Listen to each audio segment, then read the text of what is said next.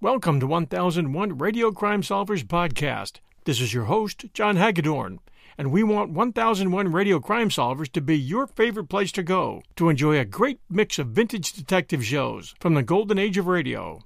The scripts were great, the action was hot, and even the old commercials are enjoyable. And now, another episode of 1001 Radio Crime Solvers is ready to go. Enjoy! William Gargan stars as Barry Craig, confidential investigator.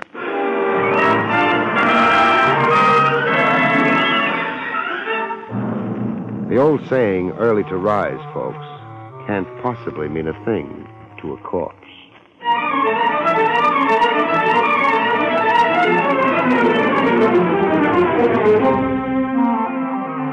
Your Pontiac dealer presents William Gargan in another transcribed drama of mystery and adventure with America's number one detective, Barry Craig, confidential investigator.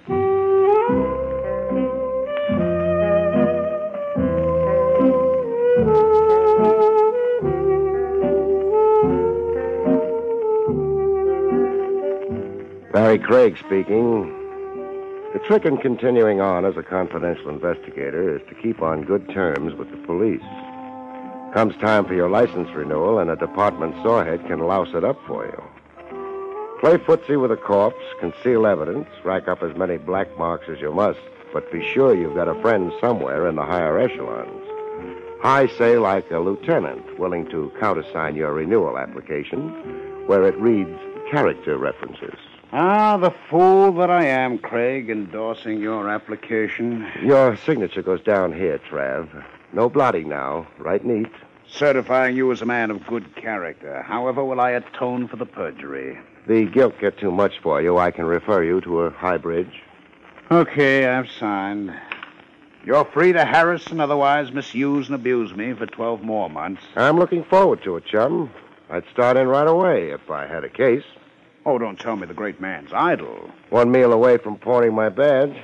Unless you've got an idea. I get the hint.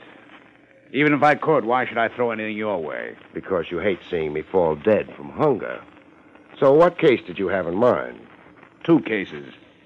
You even have a choice. Hmm. Both of them prefer a confidential operative to official police methods, official notoriety. I was asked to recommend someone. I'm all ears. Case one. A Mrs. Cora Talbot wants help in finding her husband, Stanley Talbot. Talbot's been missing more than six years. What's her motive in looking for him now? Oh, a last ditch search. She's about lost hope that he'll ever return. She wants to petition to have him declared legally dead so she can remarry. Interesting? How big a fee? $20 a day in expenses. Kind of anemic. It's all the lady can afford. Is it no? What's my alternative? A publisher named Hillary Grayson. He ran a best first novel contest, $50,000 to the winner. And The prize winning manuscript was stolen, very mysteriously. what's it worth to Grayson to get the manuscript back? A flat $2,000. So, which of the two has you seething with a desire to see justice done? Well, I don't want to be mercenary. Ah, then you'll accept Mrs. Cora Talbot. I'll call and tell her. call and tell publisher Grayson. It's not on account of the higher tab. The fact is, I've been a long time wanting to raise my cultural level.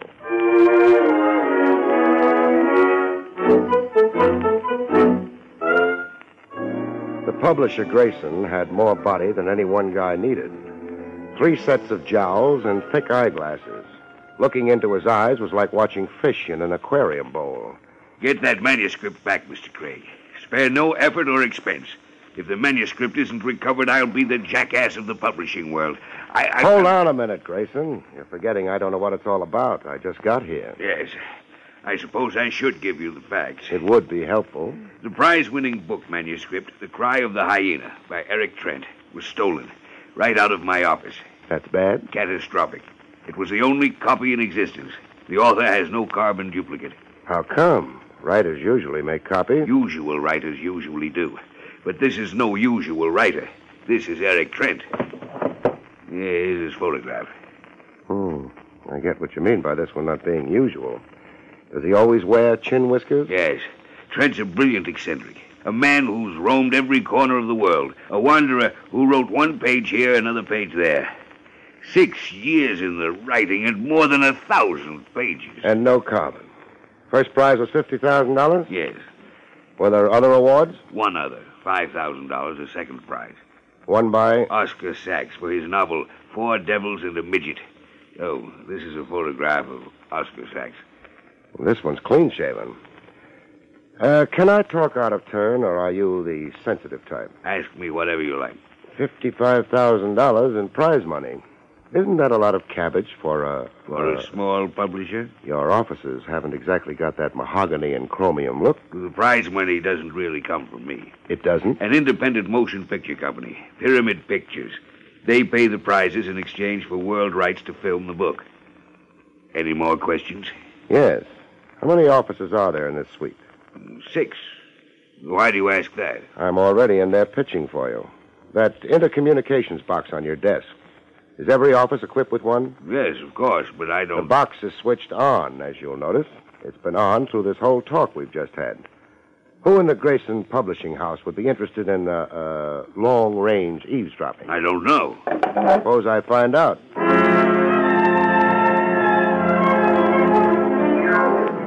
But I didn't find out.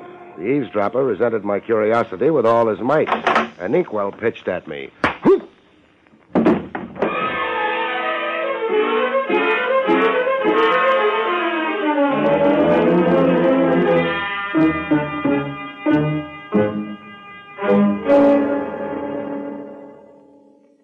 Ladies and gentlemen, have you driven a great new 1952 Pontiac? Until you do, you cannot possibly appreciate what Pontiac's dual range performance really means. Only with your own hands on the wheel, your own foot on the accelerator of a Pontiac, can you know what it means to select with a flick of a finger exactly the power you want. Tremendous get up and go in traffic, or smooth, easygoing, gas saving cruising on the open road. The great new Pontiac gives you this kind of performance because Pontiac has, for the first time, combined the three essentials of top flight performance in one great car. First, a terrific high compression Pontiac engine. Second, the wonderful new General Motors dual range hydromatic drive. Third, Pontiac's new high performance economy axle.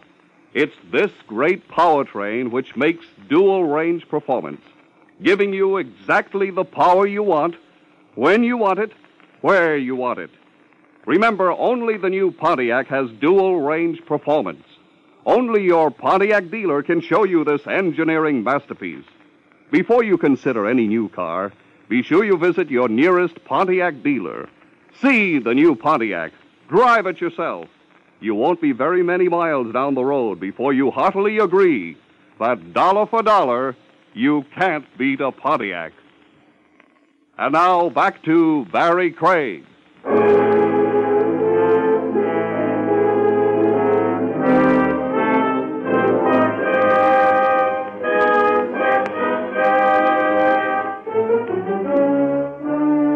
My eyes opened on Grayson, sprinkling water on me with a sponge. You're all right, Quit watering me. I'm not a petunia bed. but you were unconscious. I'm conscious now, and you're ruining my suit. It's ruined anyhow, the ink from the inkwell. Don't tell me. Red ink yet. My fee's gone up, Grayson. Up. Two thousand plus forty nine seventy five, the price of this suit.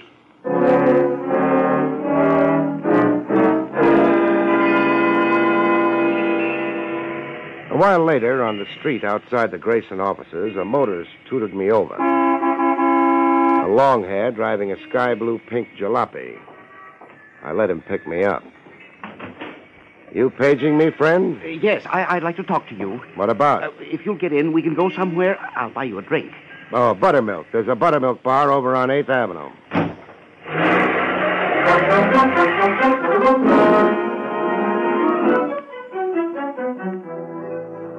In the buttermilk bar, we had a chat for the books. I- I'm Oscar Sachs. I know that. I saw that photograph of you in the Grayson Publishing offices. Oh, uh, well, there's some facts about the book contest I think you should know. Why? Why? You, you've been engaged by Mr. Grayson to locate Trent's missing manuscript. What am I wearing? A sandwich sign? I I obtained the information through sources I cannot disclose. Give me those facts. I won the second prize of $5,000, but I was cheated. Cheated out of the big money, is it? Yes. Explain, please. The contest rules clearly specified that the award was to be made only to an American author. And I have reason to believe Eric Trent is an Englishman, or anyhow other than an American. Uh, to put it bluntly, a fake who should be disqualified. disqualified while you're moved up to first place and $50,000? Yes. Let's have your bill of particulars. Well, for one thing, Trent's way of talk. It's as English as the House of Parliament. Uh, another thing, Trent was somewhere overseas on a tramp island, an English possession, when he sent the manuscript in. That summarizes it. Well, there's more. Trent has a tattoo on his right arm. I happened to get a good look at it. It's a tattoo of the British flag. Would an American wear the British flag on his arm? They tell me Benedict Arnold did. You're really out to grab yourself 50 G's. Well, why do you find that so odd, Craig? Just that I thought artists had no money sense. Well, I have, and I'm not apologizing for it. Okay, I've got your point of view, Oscar. Oh, yes. One little thing remains.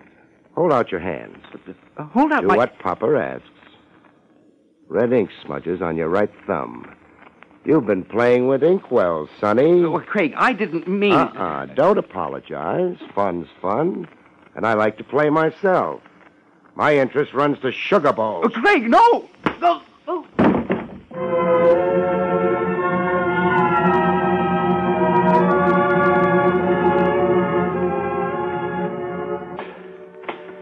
Eric Trent's address, furnished me by Grayson, was a rickety studio walk-up. Seventh Heaven in Bohemia, Greenwich Village. The door opened on a blonde who eyed you as if she was already counting your money. Hiya. Hello. This is 6D, isn't it? That's what it says on the door. It's my astigmatism. Is Eric Trent in? No, but I am. Baby, I'm not a gentleman caller. So whose tough luck would you call it? Come in. Trent said for you to wait if you simply had to see him. Trent expected me? Yeah. That Mr. Grayson, the publisher, he phoned and said you might be over. You're Barry Craig, the detective, he said. Uh, Barry Craig, confidential investigator. I'm Judy. Judy Joy. Well, come on in. I won't bite you. I was waiting for you to make that promise. I live right next door in 6E. I come in here to play the radio. Mine's out of order. Oh, That's bummy Fiegelspann's orchestra you're hearing. oh. It's on every day this hour. hmm I get simply dilapidated if I miss hearing bummy. come again. Did you say dilapidated? Yeah, dilapidated, like frazzled. You know, fractured. Or were you correcting me on the words? Oh, no, no, no. Eric's always correcting me on the words. Imagine me keeping company with a real live author type. Sure, I can. I can even imagine 50,000 reasons. Huh? What'd you say? Oh, there's Eric now. Eric? Ah, Judy. On the sofa's Barry Craig, the investigator. I've been keeping him here for you. Thank you, Judy. Now, if you'll leave us alone. Sure. I got a slip to press anyhow.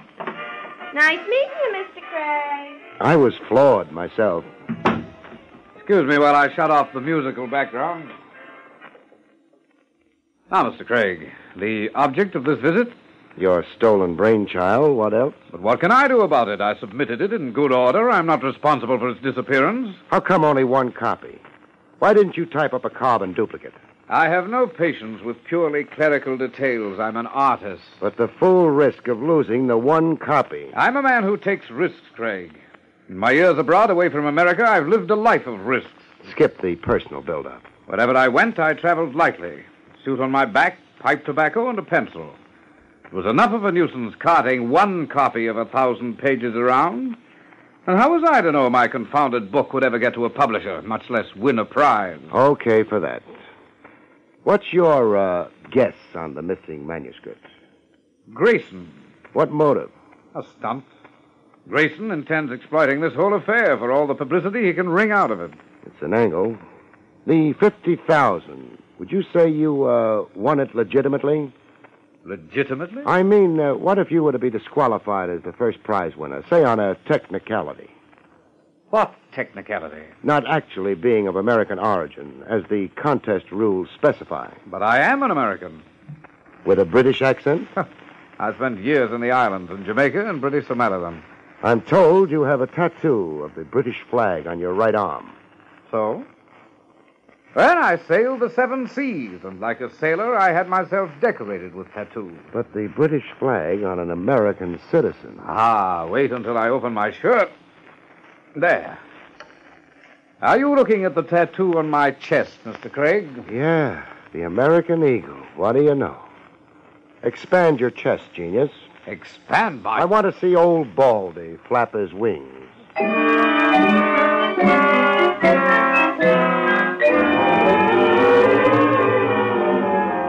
The first break in the case developed over the phone. I was in my office, soaking my feet. Barry Craig speaking. Craig, this is Grayson. What gives? It's about the stolen manuscript. Listen carefully. Shoot. A hoodlum named Mike Kelsey got in touch with me. He admitted to stealing the manuscript. Why did he? A mistake, he says. He was under the impression that it was valuable, a rare manuscript. Believe that. He wants to return it now with no questions asked. How much loot is he after? One thousand dollars. It's paying ransom, compounding a felony. I must have the manuscript back, Craig. I told him to negotiate the transfer through you. You're representing me in the matter. Where's the thousand? I'm sending the money over to you in cash by messenger. You're to meet this Mike Kelsey in a tavern, the Flying Horse. Craig, be discreet. Sure, sure, I'll be discreet.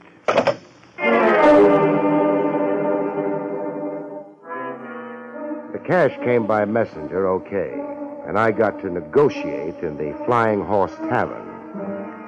A mug with heavy artillery bulging his coat, waiting at a table for me. You, Mike Kelsey? No, I'm uh, McGuire. I'm here for Mike. Hey, you're negotiating for Grayson, so I'm here negotiating for Mike Kelsey. Now let's negotiate without any monkey business, Craig. Why a gun under both armpits, Buster? So as I don't develop a stoop on one side. Oh. Now here's your manuscript. Right in the wrapping Mike Kelsey found it in. Now count me out a fast grand.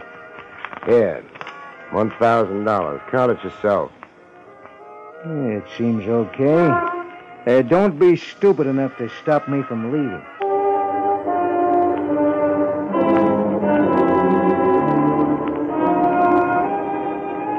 The publisher, Grayson, was out. Would I please call later, a secretary told me. I'd gone back to my office to cool my heels for a while when the phone rang. Barry Craig speaking. Craig, this is Oscar Sachs. Now what's your beef? Craig, I've discovered something I think you'll want to know. Something that will promote you into the 50 G's? Something that won't help Eric Trent any.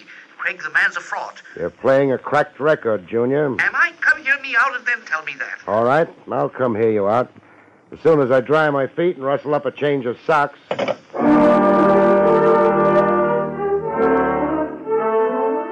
I didn't get to hear Sacks out. To achieve that, I'd first have to perfect a way of communicating with the dead.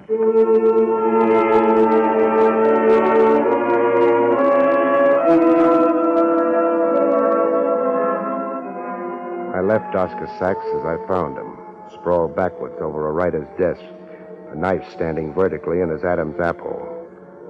I left him as is, so Lieutenant Trav Rogers wouldn't howl to heaven and the DA that I'd once more tampered with a corpse.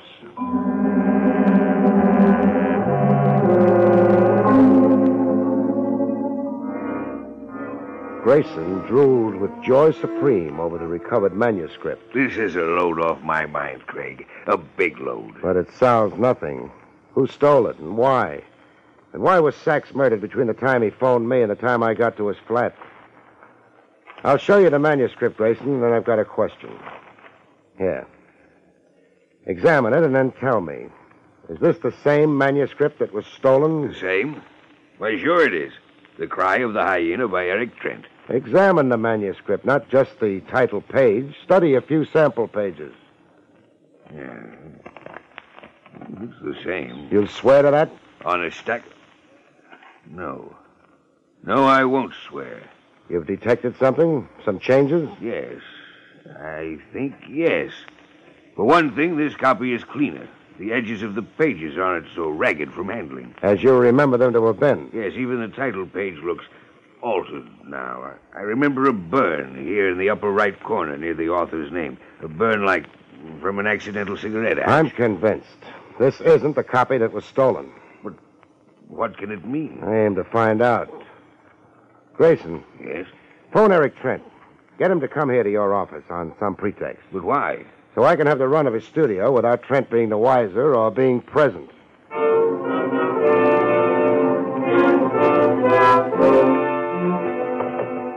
Eric Trent had all the accumulated junk of a guy with a passion for changing climates. Souvenirs from Bombay, the Dutch Indies, Labrador. Souvenirs in brass, carved ivory, porcelain. And in the bottom bureau drawer, a manuscript. The Cry of the Hyena, with a cigarette burn on the title page. Eric Trent had stolen his own manuscript. I had the evidence in hand, but keeping it wasn't going to be so simple. A lady was against it. A lady healed with a gun twice the size of her dainty, lotioned hand. Miss Judy Joy. Yes, Mr. Craig. It's Judy Joy. Through the uh, convenient connecting door, I heard noises in here, and I made it just in time to catch a burglar. Drop that manuscript. You charm me into it. Want a word of advice, beautiful? No. I thought you would. Ring off Eric Trent as fast as you can flick your glamorous eyebrows. You're crazy. Being true to Trent's an awful waste of war paint now. What are you trying to tell me?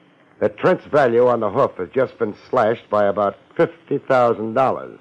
You won't get the money? Neither will you get the money. You're a liar. Dutch uncle. I'd hate to see you dragging your gorgeous chassis up the river Sundays visiting ye author in the big house. Pour me a drink. Still making with the gun? Aimed at your head while we wait for Eric. It's stuffed on that coffee table there. The soda bottle's right alongside it. Okay, I'll play bartender. Say when? When? How much soda? Just a squirt. That's enough. Spot more, huh? Just enough to dampen your spirits? Had enough? She's no good. Roll down here.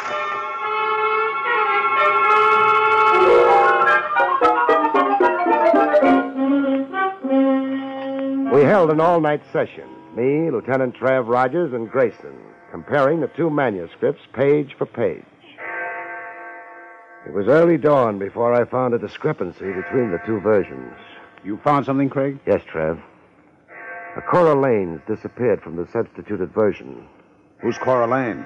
Tell him, Grayson. Cora Lane is a character who appears early in the novel. A woman the hero meets and falls in love with. She's in version one, she's out of version two. Now, why would the author go to all the trouble he did, submitting a manuscript and then stealing it back just to write a character out of the book? Because the name Cora Lane means something. Something he didn't want found out. Means what? Cora Lane was a character, say, uh, drawn from real life. She's a real name, a real person somewhere. Excuse me, Mr. Craig. You're saying that Trent only realized it when it was almost too late to make the change? One thing's pretty clear to me, Grayson. Eric Trent didn't write the book. Somebody else did.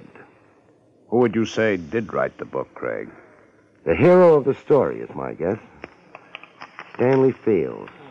Only that name is probably an invention, or Eric Trent would have changed it. It figures. The book is an autobiographic work, a man's true personal history disguised as fiction. The personal history of someone Trent stole the manuscript from. Someone now dead, or Trent would never have dared to try for the big prize. Trav, Yes. arrest Eric Trent. Book him for the murder of Oscar Sachs. You're sure? Sachs tumbled to some of the truth, and Trent shut him up. Trent was also behind the Mike Kelsey red herring. That was a trick to throw dust in our eyes. Arrest Trent, Lieutenant. And when that little chore's over, check police files and directories for a Cora Lane. Go to it, Trav. On this one, I'm making you a gift to the headlines.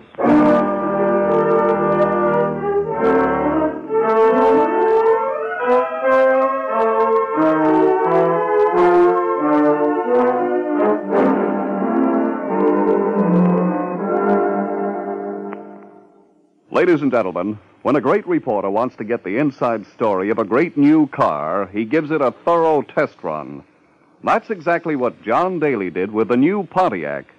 Here he is to tell you some of the outstanding facts of the new 1952 Pontiac and its spectacular dual range performance. This is John Daly to tell you about a great advancement in automobile performance. The great new 1952 Pontiac with spectacular new dual range performance. A number of factors contribute to this sensational new kind of driving. Pontiac has combined a powerful high compression engine, new dual range hydromatic drive, and high performance economy axle into an amazing powertrain that gives you tailor made performance. At the touch of a finger, you can have tremendous acceleration and get up and go for any occasion. With equal ease, you can choose a different type of performance quiet, economical cruising for the open road. Drive the new 1952 Pontiac with dual range performance on display at your Pontiac dealer now. It's spectacular new proof that dollar for dollar you can't beat a Pontiac. The great new 1952 Pontiac with dual range performance is on display now at your nearest Pontiac dealer. See it, drive it as soon as you can. And now back to Barry Craig.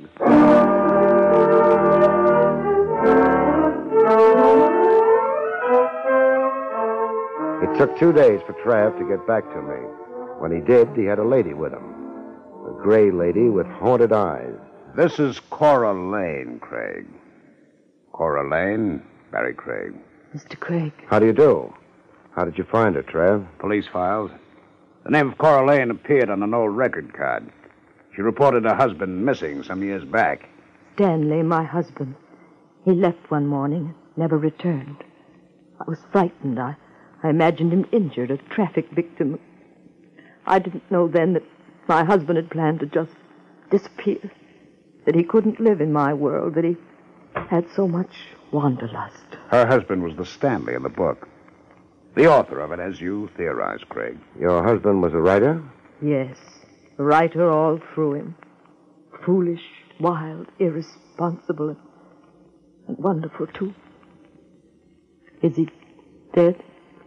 Tell her, Trav. Yes, he's dead. Oh, According to Eric Trent's confession, your husband died of a tropical disease somewhere in the Pacific. Eric Trent was a drifter your late husband had taken up with. An odd thing, Craig. What odd thing? I offered you one of two cases the other day. Why bring that up now? You took one, but you solved both. Uh, what? Cora Lane is the maiden name of Mrs. Stanley Talbot. Mrs. Cora Talbot. Not the $20 a day in expenses deal I passed up. Yes. As it turned out, you found her missing husband. Hmm, a gray lady, Trav, and all around loser. Her life hasn't been good. Her life needs fixing. Mrs. Talbot, yes, Mr. Craig. we're taking a ride, you and me. Arrived? Cross town. You've been poor, but now you're rich. That book of your husband's, The Cry of the Hyena, there's $50,000 coming to you. And I'm going to stand over Grayson while he makes out that check. Good night, folks. See you next week.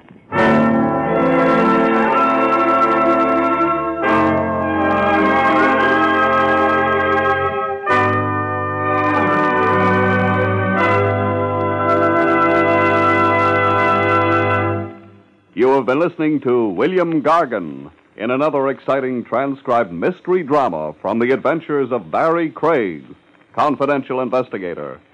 Tonight's story, The Paper Bullets, was written by John Robert.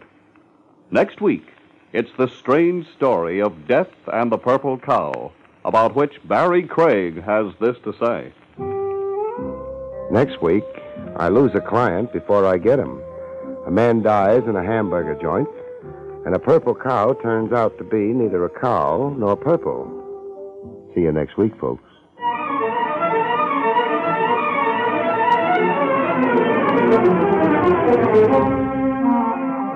Featured in the role of Judy was Barbara Weeks.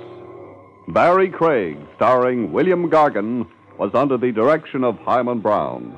This is Don Pardo speaking. Now enjoy Meredith Wilson's Music Room on NBC.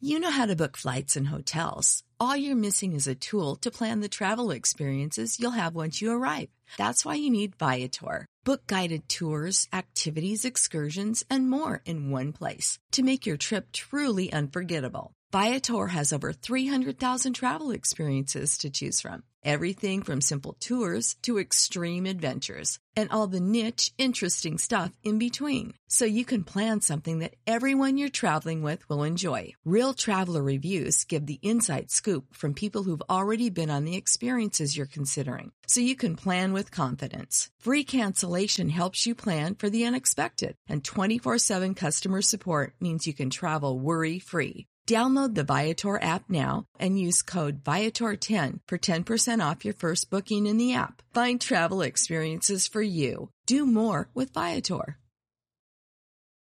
William Gargan stars as Barry Craig, confidential investigator.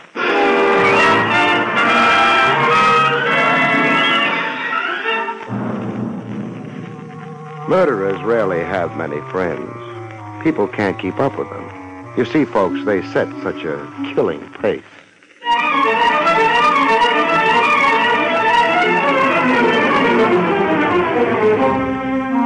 The National Broadcasting Company presents William Gargan in another transcribed drama of mystery and adventure with America's number one detective, Barry Craig, confidential investigator.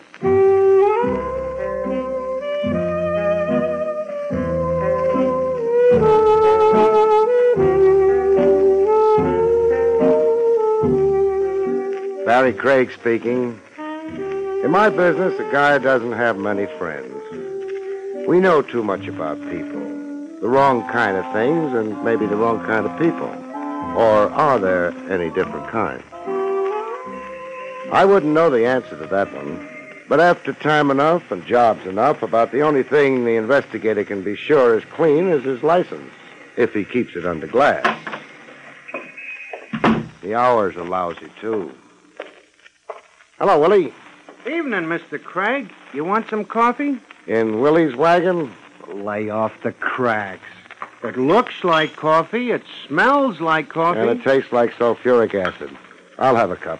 Thanks. How about some nourishment? I'll have a couple of donuts instead. A couple? What do you think I am, a weightlifter? Just watch your teeth working on them. Hey, uh, you on a job? No. Well, then what's keeping you up this late? Your coffee, mostly.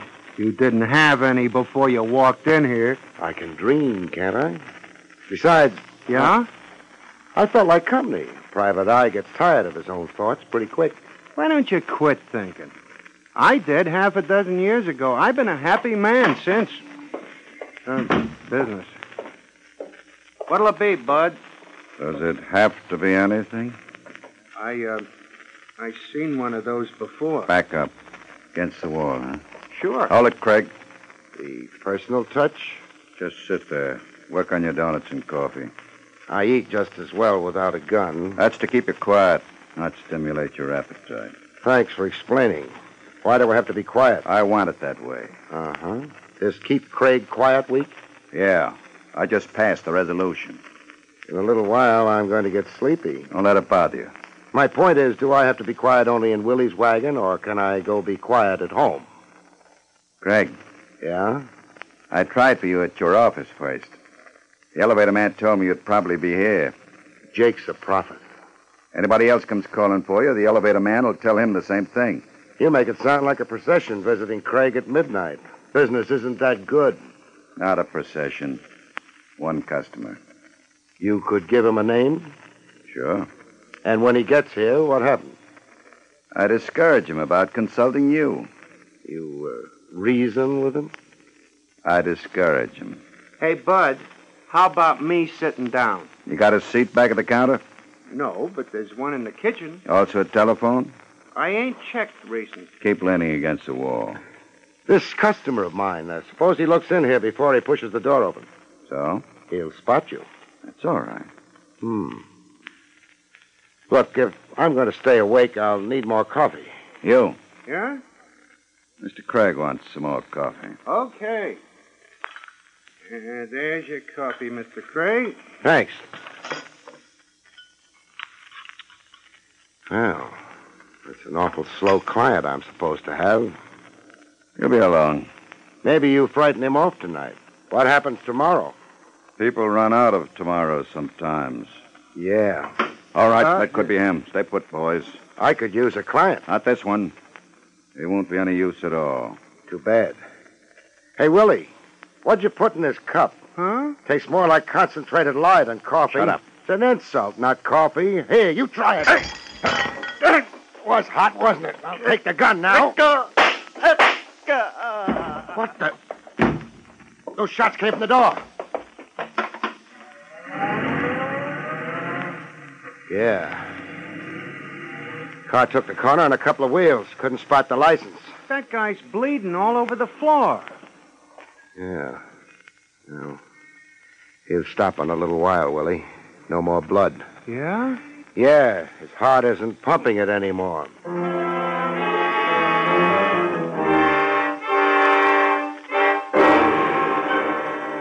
The coffee I'd spilled in his face caked before the cops got to Willie's. It made him look very untidy.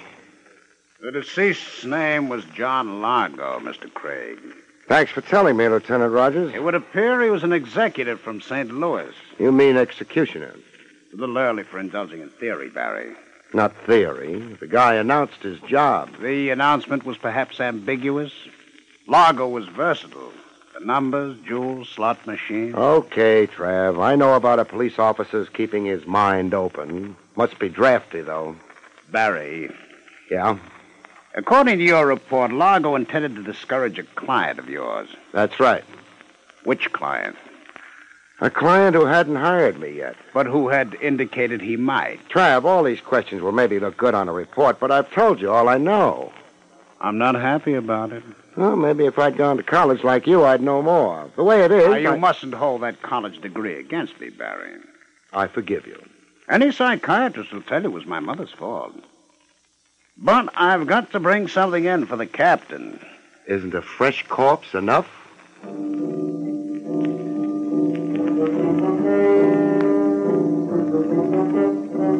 Trav let me go after a while.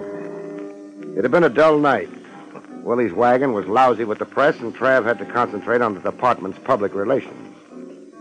I started for home, made a detour, and headed for the office on Madison Avenue. Jake would still be on duty, making sure nobody stole the building. Jake. Jake. Any cow wants to get milk, she can come to me. I ain't going out in the middle of the night. Jake, you're not on the farm anymore. What? Oh, oh, too bad. You should have stayed up in Vermont. No, I got tired of it. Why? Hmm. Too close to New Hampshire. I've been kind of expecting you. Yeah, I noticed your wide eyes. Jake, uh, a little over an hour ago, a small, fair haired man was here asking for me. Yeah, I remember him. I told him you was out getting poisoned over at Willie's. He find you? He found me. What I'm more interested in is the second person who asked for me tonight. I don't blame you. Why? I said I don't blame you. Must be your Vermont accent. Uh, never mind blaming. Uh, that second person was a client. I know that. That client of mine, from the looks of things, committed murder a half hour ago. Your office must be getting pretty crowded. My office. Uh, Jake, didn't you tell my client where I was? Client didn't ask. Preferred to wait in your office. In my. Oh, that's what you meant about it getting crowded. Yeah. But the murder didn't take place in my office. Not the one I'm talking about, anyway. That's nice. Makes less work for the cleaning women. But in that case. Never mind. Take me upstairs. Yep. Going up? Where else would I be going? I don't know. Them's my instructions. Always ask the passenger which direction he's going. Jake, uh, what kind of a man was he? Who's that? The one up in my office. Well, up in Vermont, we wouldn't call him a man. You wouldn't. No, What would you call him? a girl.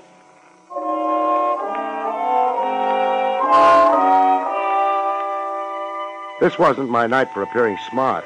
I stared at Jake with my mouth open until we reached the third floor. By that time, I managed to get it shut. Jake went back downstairs. I went down the hall to my office and went in and discovered that we'd call her a girl in New York, too. Mr. Craig? Yeah?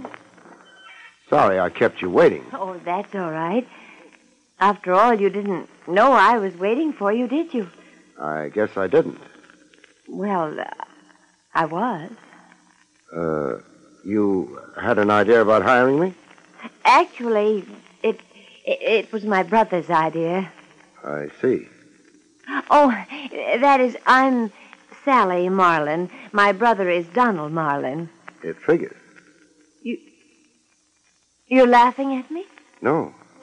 I, I wouldn't like you to, even even though I'm not doing this very well. Exactly what are you doing? Oh, explaining. Donald's in trouble. The world isn't doing too well either. Are you trying to make me angry? Yeah. Why? Maybe you'll get around to telling me why you're here. My brother Donald has been in trouble ever since he came back. He thought perhaps he might hire a good private detective who would help him. And for some reason that I can't understand, he decided to hire you. Thanks. Then why didn't he come here? He. He he was afraid to leave the house. He sent you instead? Yes. What kind of trouble is he in? Well, the. The kind of trouble where he might get murdered. Usually a man in that kind of trouble goes to the cops. Donald can't. Why not? Well, he. He doesn't want to get into the papers. Things like that. He's shy. Mm-hmm. Good night, Miss Marlin. What is. When it comes to protection, a private eye can't come within a couple of light years of the cops. Nobody afraid of being killed was ever that shy. Well, I'm sorry. It's because of the purple cow. The one nobody's ever seen? Oh, no. No, this one is a little statue of a cow made out of purple glass. How much is it worth? Well, it's kind of an antique, and Your brother has it, but neglected to get legal title to it. something like that. That's why he can't go to the police. I'll have to see him. Oh, of course, we live at 39 Barchester. 39 Barchester. Mm-hmm. Uh, Donald gave me some money to, uh, to, well, I, I guess it's called a, a, a retainer, Uh huh. uh, $200. We'll consider it a retainer. I guess it's too late tonight for you to see Donald, but, uh, the first thing in the morning, Mr. Gray? The first thing in the morning. Then, good night. Good night. Miss Marlin, Uh, yes? you said your brother had been in trouble ever since he came back. Mm-hmm. Ever since he came back from where? Why, St. Louis, Mr. Craig. St. Louis.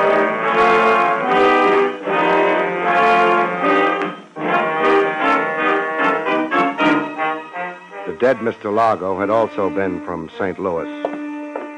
I crossed to the door and opened it. Sally Marlin was waiting for the elevator. Jake would have his troubles waking up. The elevator would have its troubles climbing all the way up to the third floor. I used the back stairs. By the time Sally Marlin would make it to the lobby and the street, I ought to be ready for her. In my car, halfway down the block. I was. She used a cab. And we went riding.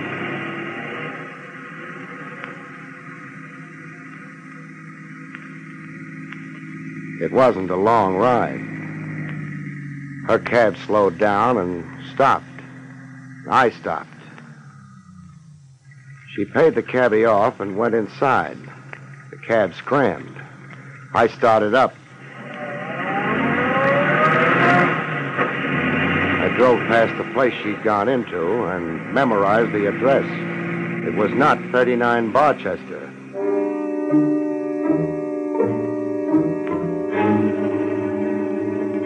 Thirty-nine Barchester was way over on the west side of town. Maybe Sally Marlin had stopped off at the other address for a drink. You can get drinks at the Club 44, not to mention a ringside seat at a roulette game a hand at poker or a A thug for hire? Maybe Sally Marlin had been thirsty. I didn't stop at 39. The man in the creased hat and the bulging overcoat was trying too much to look like the local scenery. I cut around the block and wondered. There'd be an alley leading to the back of 39 Barchester. There was. There was a man there, too, making like an ash can. I parked on the next block and took a walk. I was going to have trouble visiting my client. I decided to have trouble in the alley. More privacy than out front. Hey, Bud. Huh? Got a match? Sure. Thanks. Forget it. How's life among the ash cans? Huh? Kind of cold, isn't it? It ain't warm. You'll be glad to get back to the club. No, ain't kidding. Well, what are you waiting for? Cochran sent you? What do you think? Yeah, but he didn't say nothing about pulling me out of here. Hey, wait a minute. I seen you before. Is that supposed to be a big surprise? I seen you before. Your name's Craig. Word gets around. You're a dick, a private dick. Says confidential investigator on my door. You don't need a gun. Keep your hand away from Wise guy, I... Not tonight, you won't.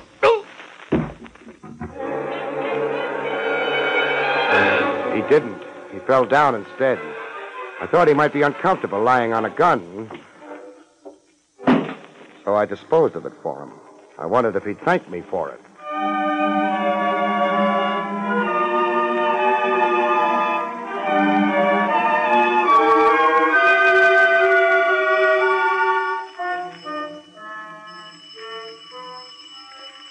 Who's there? Craig, Say it again. Craig. You want me to wake the neighbors? Listen. Well, open the door slow. I want your hands in front of you and clean when I do. Okay. Otherwise, I start shooting. Hold it. Yeah. Come in. Thanks. I have to be careful. Sure. Sit down. Thanks. Man with a purple cow can't be too careful. What's a purple cow supposed to be? Something you find in St. Louis, the way I heard it. Just making sure Sally got to you. She got to me. She's a good kid. Uh huh. Marlin. Yeah? I could stand a little more information. For example, how did you get the purple cow in the first place? A friend of mine handed her to me. He ran an antique shop in St. Louis. Just gave it to you? Sure. Thing isn't worth more than a couple of bucks. And that's when all your trouble started. That's when it started. You could have yelled for the cops. Sure, I could have, but look, first of all, there were no witnesses around when I got that cow. Second, I didn't know what importance it had, not until after I left St. Louis. Why didn't you get in touch with the man who'd given you the cow? I tried to. And? Found out somebody had pumped him full of lead. This uh, friend of yours uh, had a record? Yeah, and that was another reason I wanted to stay clear of the police. He'd been a fence. What kind of stolen goods did he concentrate on? Jewels, mostly. Is that the cow up on the mantelpiece? That's the cow, all right. I know what you're wondering, but no dice. It's made out of glass. I had it appraised. Maybe it's hollow. It's hollow. Nothing in it either. You know a man named Largo? Largo? Small, fair haired man. Uh, comes from St. Louis. No, I don't. Why? Oh, nothing important. You figuring on going out tonight? No. That's good. You'd have company if you did. What kind of company? Couple of hoods, front and rear of the house. Hoods. That's the kind of thing I mean. Why are they after me? On account of a hunk of worthless glass? I don't know yet. Maybe I'll go ask some questions. Oh, these hoods, Marlin, Yeah? work for a man named Cochran. Name mean anything to you? Sure. That that's the man my sister's going to marry.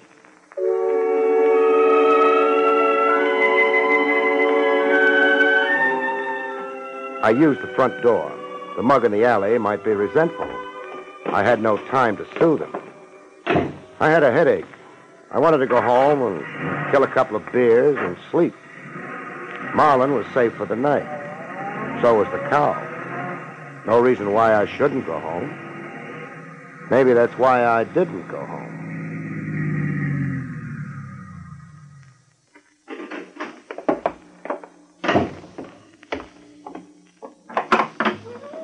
Good evening, sir. Welcome to Club 44. Oh, I'm not a customer. Cochran, huh? Mr. Cochran? All right, let's be formal. Mr. Cochran. Mr. Cochran's not in, sir. Okay. Take me to where he isn't in. Harder. Uh. Listen, you. No, I'm too tired. Stop crowding. You're all alone compared to what I could do to. Tough? Big. You could be cut down. Let Cochran try it. Come on. Okay, take your hands off me. Just a sample. Let's go. Mr. Cochran isn't going to like this. Maybe I won't like Mr. Cochran. The gentleman to see you, Mr. Cochran. Gee, thanks. Mr. Craig. Frank. Hello, Miss Marlin. Hello, Cochran. I couldn't start nothing out in a club, Mr. Cochran. Don't be silly, sir. Mr. Craig is always welcome. Run along, huh? Yes.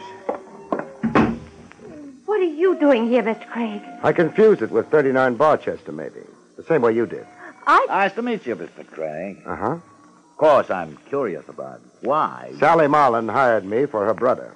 She was worried about him, so she left my office and promptly headed here. She uh, didn't want to worry alone. Exactly what I was thinking. So I went on to 39 Barchester. Oh? The man watching the alley may have a little trouble with solid food for a while. I see. Marlin and I had a nice visit. Then you know about Sally and myself. Sure. I also know you put those men on Marlin. to protect him. Then why do you want me? I, I didn't know that Mr. Cochran would be able to help my brother. You did say help. Uh, we've uh, had a lovely conversation. I think it's over now. I think it isn't. You must have a reason. I was hired to do something about the trouble Marlin's in. And you're doing it here? Let's say I'm trying to. I hardly appreciate your sweaty efforts. But you're the one who's sweating. Know a man named Largo Cochran? Yes, I. Never mind. He's dead. Pie? Wonderful thing. The radio. Uh huh. Largo made a nice haul in St. Louis. Jewels. He turned them over to a fence who ran an antique store. How interesting. It gets better as we go along. The fence then turned around and handed Marlin a purple cow. Marlin left town. Largo left town right after him to wind up dead on the floor of a hamburger joint. What a distressing place to die. I don't think Largo was bothered about the decor. He killed the antique boy when he found out his jewels were gone. He was therefore after Marlin, presumably? Presumably. In that case. I was in the hamburger joint when Largo was killed. If you will eat such dreadful stuff. You knew Largo. You knew all about Marlin and the purple cow through Sally here. You have a couple of boys sitting on Marlin's tail. Mr. Cochran, how much of a chance do you think you'd have in front of a jury? Well, you agree with me. Not much of a chance. Phil, that gun. Shut up. What Mr. Craig has forgotten is that he's the only one outside of ourselves who knows all these things. So? I have no intention of being brought before a jury. There's a pretty well known road paved with intentions, Cochran. I'm not traveling as yet, Craig, but I rather think you are. Keep your hands still. Sally, see if he has a gun. Bill, I don't. See I if he think- has a gun. All right. He. He had a gun, Bill. Throw it here. All right. Sally, Yes? run along home. Bill, I won't let Don't be you. a fool. You can put me in the chair. I don't- Sally, I told you. I can't let You're you in do my it. way, you idiot. Craig, killing the lights won't help you. You've no gun, Craig. Be still, I can't hear. My arm! I don't twist arms for fun. Grab it! Grab it! All right. Thanks. The light, Sally. The thing to do in the dark is keep quiet, Cochran. Then nobody knows where you are. I'll know better next time. Sure, if there is a next time. Speak up, Cochran. I'll feed you the answers if it's your boys. Who? Who's there? Lieutenant Rogers, homicide. What do you know? Come in, Trav. Oh, Lieutenant Rogers, and hello, Marlin. Hello. Donald. I decided to yell for help to the cops. About time, too. After you left me, Craig, I began to worry. About those men watching the house, keeping me tied up, waiting, waiting. Now, take it easy. I'm all right. I worried about you, too. I knew you were coming here. Thanks. And about Sally. I didn't want her to, to commit herself. This is ridiculous. What is, Cochran? The insinuation that I, that I killed Largo. That why Craig was holding a gun on you? He. He thought he was mistaken. Barry? He might have killed me, Trav. A very solid vote of confidence. One thing bothers me. A modest man. That's because I never Ah, went. to- Barry, Barry, Barry. Okay, I'll save it. The thing that bothers me is how did Largo find out Marlin was going to hire me? Seems like a fair question. Would anyone here like to answer it? Maybe we could throw a couple of possibilities out. Marlin wouldn't have told Largo for a lot of reasons. Among them, the fact that Largo was gunning for him. Marlin, therefore, didn't. Would Sally? I never even knew this this Largo. A reasonable reply. You're accepting it, Barry? Uh huh. That leaves us Now, with... wait. Perhaps. Perhaps I did tell Largo something about it. You found out through Sally? That's true. Oh, Bill. I'm sorry, darling, but you see, I've known Largo for a long time. When Largo told me he was after your brother, I thought perhaps I. I might discourage. him. It's an explanation. You like it, Barry? Not much. Cochran told Largo because he hoped Largo would kill Marlin. Oh, no. Only reason it means anything. Then Cochran might inherit the purple cow. But the purple cow is worthless. that can wait till later. Sally, you told your brother that you'd mentioned the business of hiring me to Cochran. Well, I guess so. I demand a lawyer. You'll get one, and a jury. You know something, Trav? Something like what? Cochran was right when he said it was ridiculous When he said what was ridiculous. that he killed Largo. Oh? Because he didn't. Well, this is a fine time to tell me. Who did? The person who understood my last question to Sally. The person who's making a beeline for the desk with a gun on it. You mean. You mean it was. Sure. Your brother, Mr. Donald Marlin.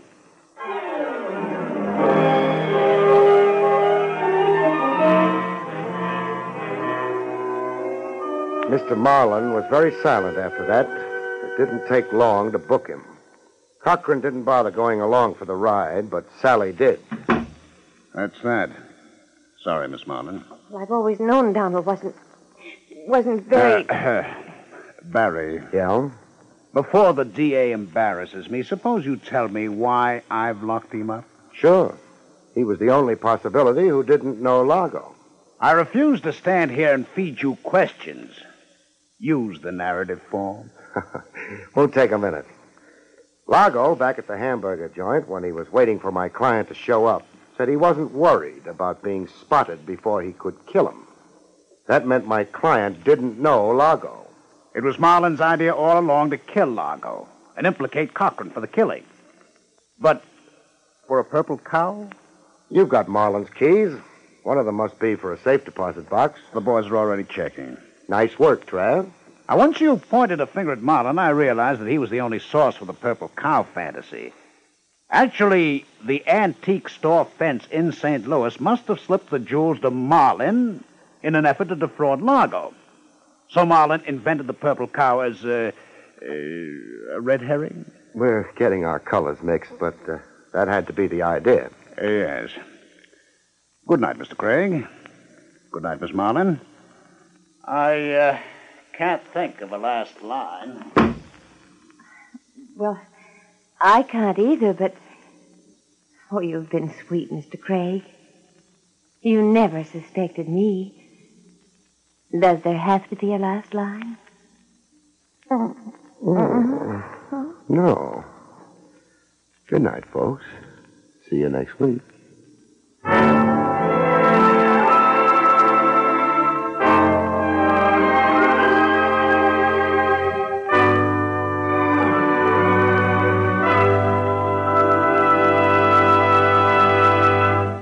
You have been listening to William Gargan in another exciting transcribed mystery drama from the adventures of Barry Craig, confidential investigator. Tonight's story, Death and the Purple Cow, was written by Lou Vittis. Next week, it's a strange story titled Ghost of a Chance, about which Barry Craig has this to say. In next week's story, a man comes back from the dead to haunt a wife who's been dead almost as long as he has. in an insurance scheme that almost, but not quite, cancels out yours truly. See you next week, folks.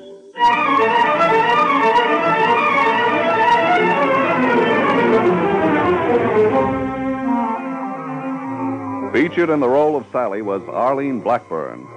Barry Craig, starring William Gargan, was under the direction of Hyman Brown.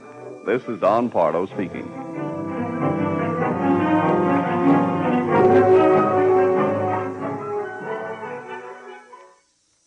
Now enjoy Meredith Wilson's Music Room on NBC. That wraps it up for tonight's show at 1001 Radio Crime Solvers. We really enjoy good reviews, so when you have a chance, say something nice about our selection of shows, or maybe suggest some to us. Thanks for joining us. See you next time.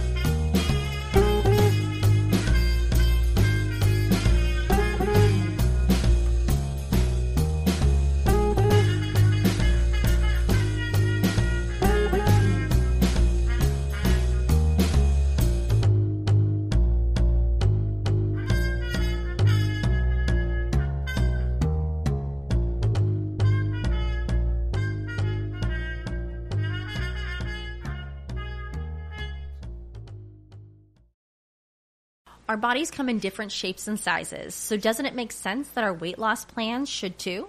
That's the beauty of Noom. They build a personal plan that factors in dietary restrictions, medical issues, and other personal needs so your plan works for you. Noom doesn't restrict or shame when you want to treat yourself. Their flexible program focuses on progress instead of perfection. You don't have to give up carbs or anything. And with their daily lessons, you can learn something new about your food choices every day.